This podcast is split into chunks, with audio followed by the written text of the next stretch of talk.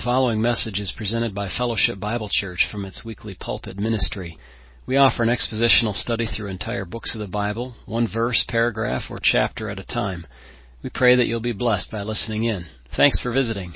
I want to welcome you to Fellowship Bible Church, both in person and, I trust, online as well. All right, good. Okay, we're going to invite Brother James to come and lead us in our teaching now. Thank you, brother. Thank you. Good morning. Last week, I said we were going to turn our Bibles to the book of Amos. But I also said that that was going to be the end of our study in the book of Amos for now. There's a reason I said for now, because we should continue to visit Amos as the years go on. And so we never leave a book with the idea that we're never coming back to it again. But as a focus point, a focal point for the class, we move on to different passages. One of the things that I was thinking about as I was working my way towards the end of the book of Amos is the idea, so what would I attempt to focus on next? And you recall how when we were studying Amos, we talked about those prophecies of the judgment that were, was going to come. And that the judgment was coming in the form of the Assyrians, and that it was going to come in approximately within forty years, and it came in the form of the Assyrian Empire coming in and the havoc of the place with a major deportation. And so that was an awful thing. And so we heard all those messages that Amos gave. Having come out of the southern kingdom, he went into the northern kingdom, and he was proclaiming the words of the living God. And he said, these are what the problems are, and if they don't get corrected, this is what's going to happen. They didn't get corrected. And the judgment happened. And so that became a historical fact. Well, we know from Scripture that Judah knew what happened with the northern kingdom, with the Assyrians. And in fact, I would say most of Judah also came under devastation from that invasion of the Assyrians. And in fact, Jerusalem was spared because of Hezekiah and going to the Lord and interceding. It was the intent of the Assyrians to take Jerusalem, but they couldn't do it. So now after this kingdom now has had all these prophets, not just Amos, and Judah saw what happened. And it's interesting, when you look at different portions of the Scripture, you will see that God would talk about how the northern kingdom did what they did, and Judah saw it and followed right in their foot tracks to the same result. That's, when we think about that, we say, well, that doesn't make any sense. Well, we can say that, but that's the reality of what happened. And many times it happens individually, personally, with us like that too. That we see things, and we see where they lead, and somehow we find ourselves going right down the same, same track. So there's a lot to learn, principles to grasp, and things of that sort. So then, when I was looking, and I was thinking, well, if I could maybe next focus on a minor prophet that comes after the Assyrian invasion, but before the Babylonians came in and devastated Judah with their deportation. And then I thought, well, I looked at Nahum, and I've been getting to read and do some background work on that. And I said, well, maybe that would be a good one. Because in, in the book of Nahum, and it's a really a fascinating book, and different uh, There are different, I don't know what you can say, forms of speech that are used. There are poetry and, and different things like that. It's kind of dramatic speech in some points in that. But it speaks about Nineveh and how God was bringing judgment to Nineveh, and he was going to do that. Now, one of the interesting things that I found about that is, so Nineveh was being used against the northern kingdom in seven twenty-two, and that was God's doing because they were his instrument of judgment upon Judah. But never, uh, Nineveh had done all kinds of evil deeds to lots of lots of people, including the northern kingdom. And so I purpose to now focus our attention for a while in the book of Nahum, but not starting today. I set you up, didn't I? Okay. But just to give an idea of where I was going. But during the course of my preparation, you know, I began to think about, about what it is that we're, we're trying to do, what it is I'm trying to do. And so I put down a question that will be the focus of today. And that question is simply this. What are we to do with our Bibles? What are we to do with our Bibles? Many, most of us probably have many of them. So what are we to do with them? There are a lot of things we ought to do with them. And reading, is, reading them is one of those. And I guess we could say that's really what might be called ground zero. That's where, you, where everything starts. And I see a beautiful little face that's paying such attention. I think I had better get everything right so that, that beautiful little baby won't get any wrong impression. But many, many years ago, I read, uh, began to read systematically through the Bible. But first time, I think the first time I actually read all the way through was through the use of a seven-volume set. My mother-in-law was the instrumental person who got me going on that particular reading program, my wife's mom. So there, it was the King James Version. It was in seven little volumes. And so that made it easy to carry. You know, you can carry the one volume that you're reading in, and then when you got done with that one, you could lay it one aside and start with the next one. And so I did. And they had things in the beginning of it to give you some ideas of, you know, how to handle the Bible, what to do, and all that sort of thing. But one of the things is that they told you how many pages to read each day if you wanted to read through in one year. And so that number was five. So you read five pages a day. You get through the whole Bible in one year. So if you read, you can read five, ten, fifteen, twenty, however many you chose. And if you stayed on the pattern, then you would get through the Bible. So I chose twenty. I chose twenty pages just a day, per day. So what happened then is I read through the Bible all the way through four times that year. And and that was good. Because what it did for me is it gave me familiarity with portions of Scripture that I had no familiarity with before.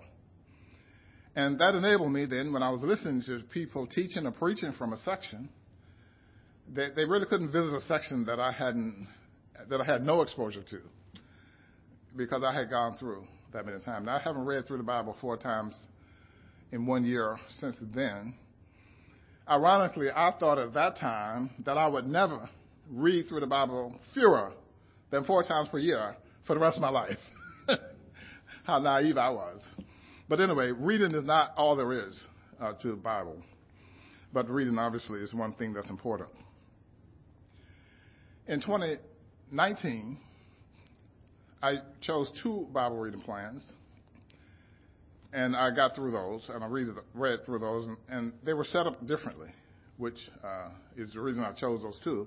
I wanted what was in each, each of those, and that was an enjoyable thing, and I enjoyed that.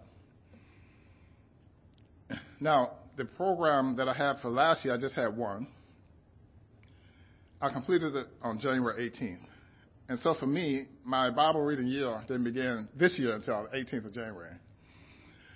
But I decided I would finish what I had from the prior year before I started the new one. And uh, but then when I looked back at the one from the prior year, I, I, I noted there that I started on January tenth in two thousand twenty, which means then that the completion of the second of those two that I read through for nineteen wasn't completed until the tenth, and I waited until I finished that before I started the next one. So that's just an encouragement. At the beginning of each year, Pastor Matt always encourages us to make a systematic plan for reading through our Bibles. And so he's made available a lot of different uh, Bible reading plans. So they're available online. They're available in the Bibles and books, and they're just everywhere. Plans are there. So plans are good, because with a plan, we're more likely to get the thing done than with no plan. And if we have a plan and we kind of track, so even if we get don't keep it systematically up every day, we kind of can know where we are to reach the goal of having gone through all of the material within the, you know, in some form all the way through. So what Pastor Matt would encourage us to do is grab a plan and go at it. I think that's good admonition. Because what we're saying is that we have here, we're saying we have God's Word, what God has for us to know and to understand, and we should pay attention to it. Well, it'll take some time with it. And that's what we're emphasizing. And so when we say, well, what are we to do with our Bibles? In the beginning, or in the front portion of the MacArthur Study Bible, there is a chapter there that says how to study the Bible. It's a very good little chapter. It's short. We can all, you know, read it. And much of what I'm going to say here, I have borrowed from what he put in his. I, I don't have it presented exactly the way he does, but you can go there if you would like to see uh, what he suggested. We know that Bible study can take a lot of different uh, levels. For example, when I study the Bible, I don't read the Greek and see what it says. I don't read the Hebrew to see what it says. I don't read the portions that are in Aramaic to see what those are saying, right? And I think probably all of us who I'm looking at right now are in the same as I am. So what that means then is, right off the top, we understand that what we're reading is a translation. So we talk about the, God's Word and it being in inerrant and all those kinds of things, and but we are looking, our eyes are looking at a translation, good translations. But so we'll see some variations here and there in the translations. But uh, we can be confident in what we have, and there are different levels of what we can do to try to help ourselves to get a proper understanding of what it is that the Lord has. So the first, now what I have in my next section here is what I call first principles for effective Bible study. First principles for effective Bible study. Salvation, spirit filling, a desire for the pure milk of the Word, searching the Scriptures, and being holy. That if we would have those things, then we would clearly be able to engage in effective Bible study. Salvation is, of course, the beginning, and the importance of that can't be overemphasized, how important it is that salvation is. Sometimes people talk about or debate how much people who are not saved, who who who have not been born again, uh, who are not true Christians, can really understand the the, the essence or the meaning of uh, what the scriptures are teaching. I'm not going there. But what I want to do now is to read from First Corinthians chapter fifteen. In First Corinthians chapter fifteen, this is the Apostle Paul, and hear what he says. He says, "Moreover, brethren, I declare to you the gospel, which I preached to you, which also you received, and in which you stand, by which also you are saved, if you hold fast the word that I preached to you, unless you believe in vain. For I delivered to you, first of all, that which I also received, that Christ died for our sins, according to the scriptures, and that he was buried, and that he rose again the third day, according to the scriptures." So now he says Christ, his death, his burial, his resurrection. And without those, there is no salvation. In verse five, "And that he was seen by me, by Cephas, then of the twelve. And after that he was seen by over five hundred brethren at once, of whom the greater part remain to the present, but some have fallen asleep."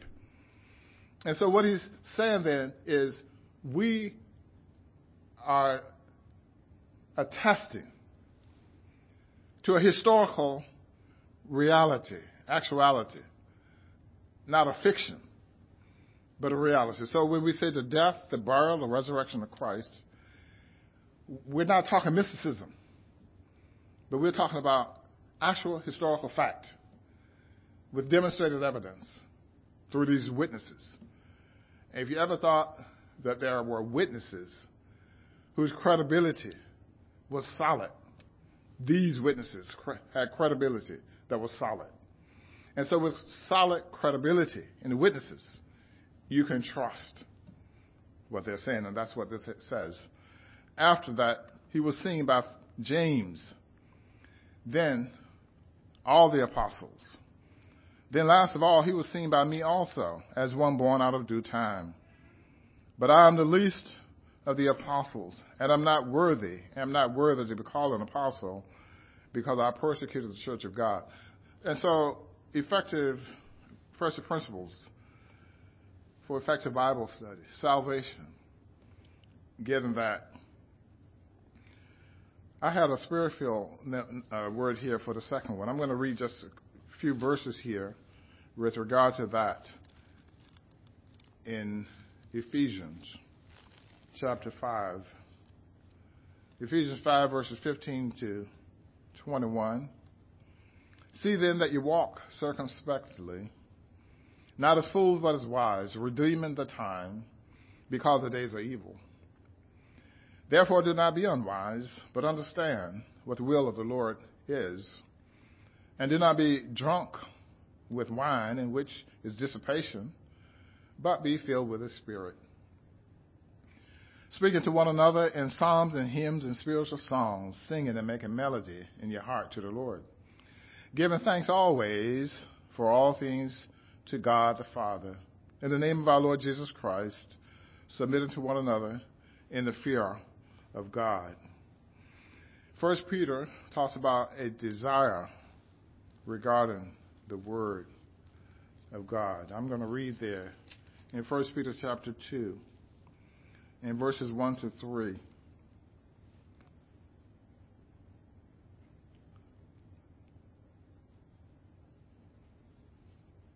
Now I'm looking to see if I have put down the correct one. Oh, I'm in the wrong Peter. Okay, that's why it doesn't look right. Uh, First Peter chapter two. "Therefore lay on aside all malice, all deceit, hypocrisy, envy, and all evil speaking. As newborn babes, Desire the sincere milk of the word, that you may grow thereby, if indeed you have tasted that the Lord is gracious. And so that's a desire there. Then searching the scriptures. I talked about reading. And now this next portion talks about searching the scriptures.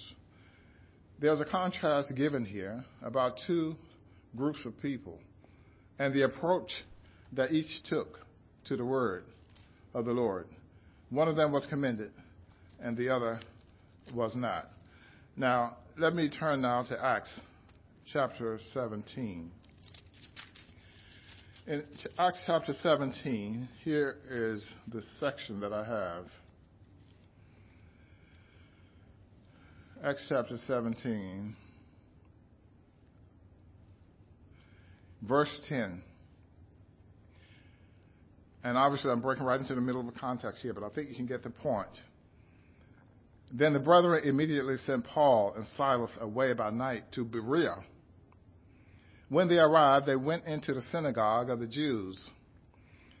These were more fair-minded than those in Thessalonica, in that they received the word with all readiness and searched the scriptures daily to find out whether those things were true.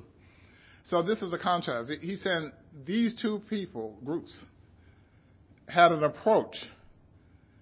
One was commended and one was not to be recommended. And so we're saying t- searching the scriptures. And so that's more than just speed read through and say, okay, I got it, and check it. But it's more involved than that. And then First Peter one says, be holy. Be holy. Chapter one of First Peter, thirteen to fifteen. Therefore, gird up the loins of your mind, be sober, and rest your hope fully upon the grace that is brought to you at the revelation of Jesus Christ. As obedient children, not conforming yourselves to the former lust, as in your ignorance, but as he who called you is holy, also, you also be holy in all your conduct.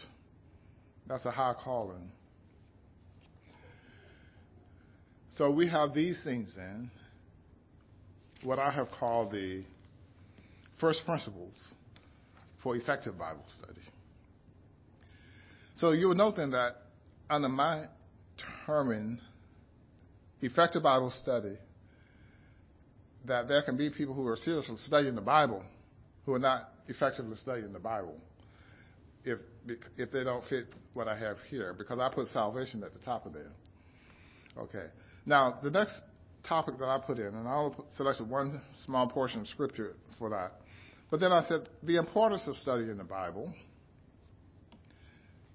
And in uh, Psalm, I have Psalm nineteen, and verses seven through eleven. And this is what it says. The law of the Lord is perfect, converting, converting the soul. The testimony of the Lord is sure, making wise the simple. The statutes of the Lord are right, rejoicing the heart. The commandment of the Lord is pure, enlightening the eyes. The fear of the Lord is clean, enduring forever. The judgments of the Lord are true and righteous altogether. More to be desired are they than gold, yea, than much fine gold, sweeter than honey and the honeycomb. Moreover, by them your servant is warned, and in keeping them there is great reward. Warned. That's an interesting word there. Moreover, by them your servant is warned. See, that's what we were saying when we were walking through Amos, is that God had raised up prophets. He had sent them in to warn the people. God did that for them. Now, I, the next topic here is benefits of studying the, the Bible. Or, yeah, that's, I'm going to John chapter seventeen for that one. In John chapter seventeen, John chapter seventeen is a very fascinating chapter. I think you find it intriguing, as I do, each time you read through there. Because in the first part of that chapter, it starts out, it says, Jesus spoke these words, lifted up his eyes to heaven and said. Now, we just mentioned the death, the burial, the resurrection of Christ.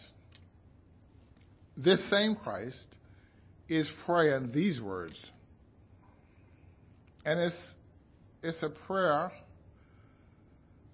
that is, has such reach that it's, it's marvelous to behold. So I'm going to read quite a number of verses here, beginning chapter seventeen of John, beginning verse one.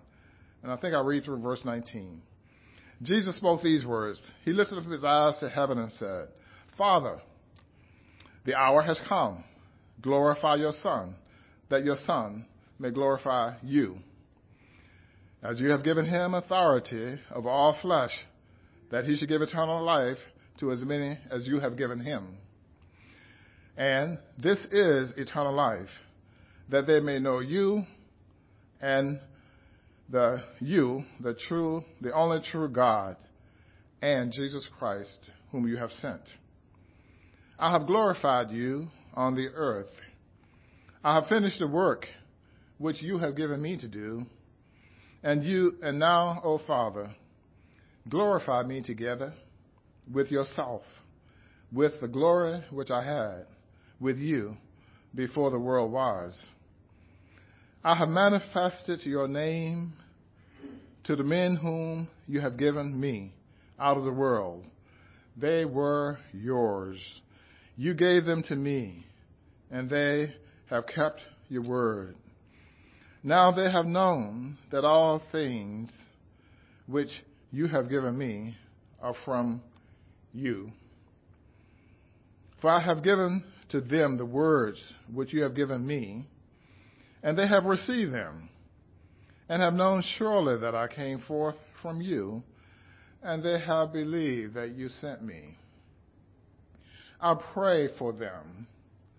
Now the Lord Jesus says this. I pray for them. I do not pray for the world, but for those whom you have given me, for they are yours.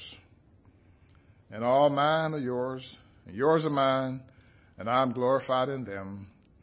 Now I am no longer in the world, but these are in the world, and I come to you, Holy Father. Keep through your name those whom you have given me, that they may know that we are one. While I was with them in the world, I kept them in your name. Those whom you gave me, I have kept, and none of them is lost except the son of perdition, that the scripture might be fulfilled. But now I come to you, and these things I speak in the world, that they may have my joy fulfilled in themselves. I have given them your word, and the world has hated them, because they are not of the world, just as I am not of the world. I do not pray that you should take them out of the world, but that you should keep them from the evil one. They are not of the world, just as I am not of the world. Sanctify them by your truth. Your word is truth. As you sent me into the world, I have also sent them into the world. And for their sakes, I sanctify myself, that they also may be sanctified in the truth. And then in verse twenty, he says, I do not pray for these alone, but also for those who will believe in me through their word, What a wonderful prayer that is.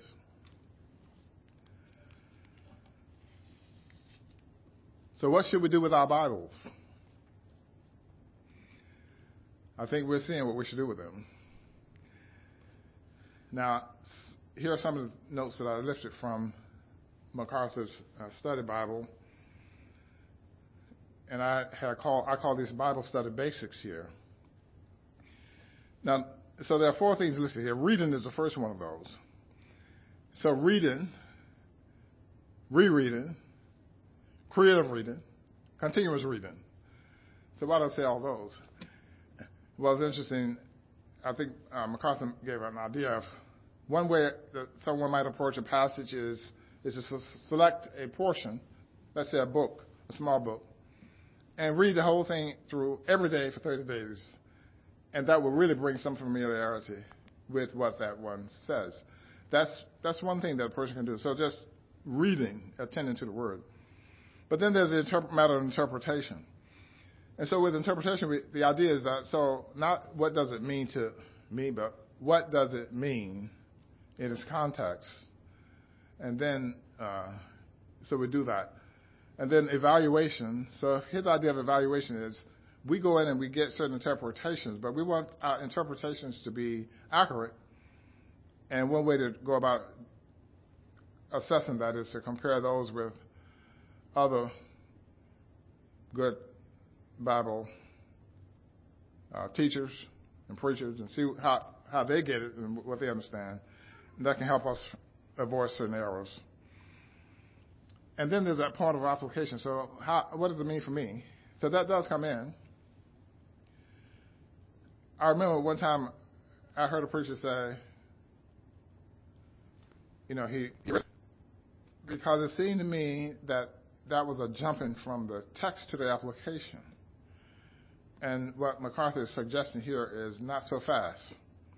Let's try to get that interpretation correct first. Let's try to understand what it was for the people who were, were the original audience before we try to see what can it be for me.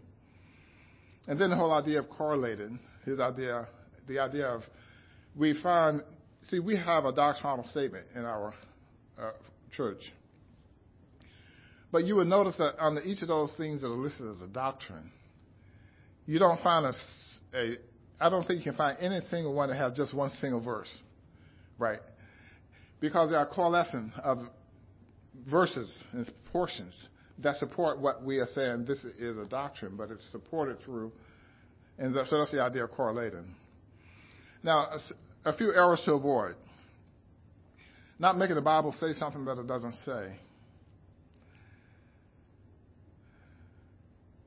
Being mindful to avoid superficial interpretation.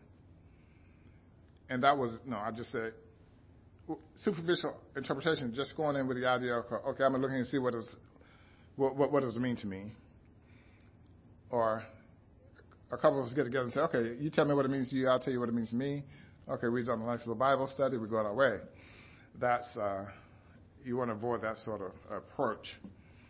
But also not to be mystical in how we look at the scriptures, not to think in terms of everything's a mystical thing, but rather to consider what, what, is the, what is the normal, literal, historical, grammatical sense of the passage. Now, that's a lot. Normal, literal, historical, grammatical. Uh, but what we're saying is that we're saying that is a contrast to just some kind of a, a mystical idea, because when you read certain other mystics who are referring to Scripture, they all have, they're all over the place as to what the text is, what they're getting out of it. And so there, there's no stable ground. But you follow an approach like this, and you can have a stable ground. Now, the, uh, one of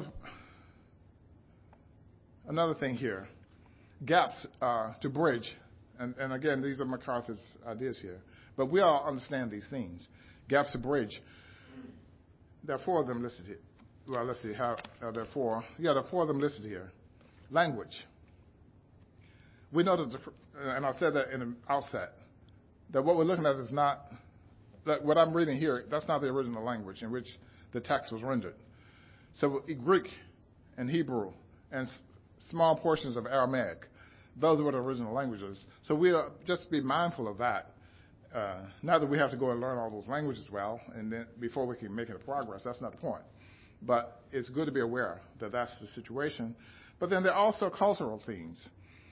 So sometimes if we are not understanding the culture in which the message was given, we might miss things that we might otherwise not miss.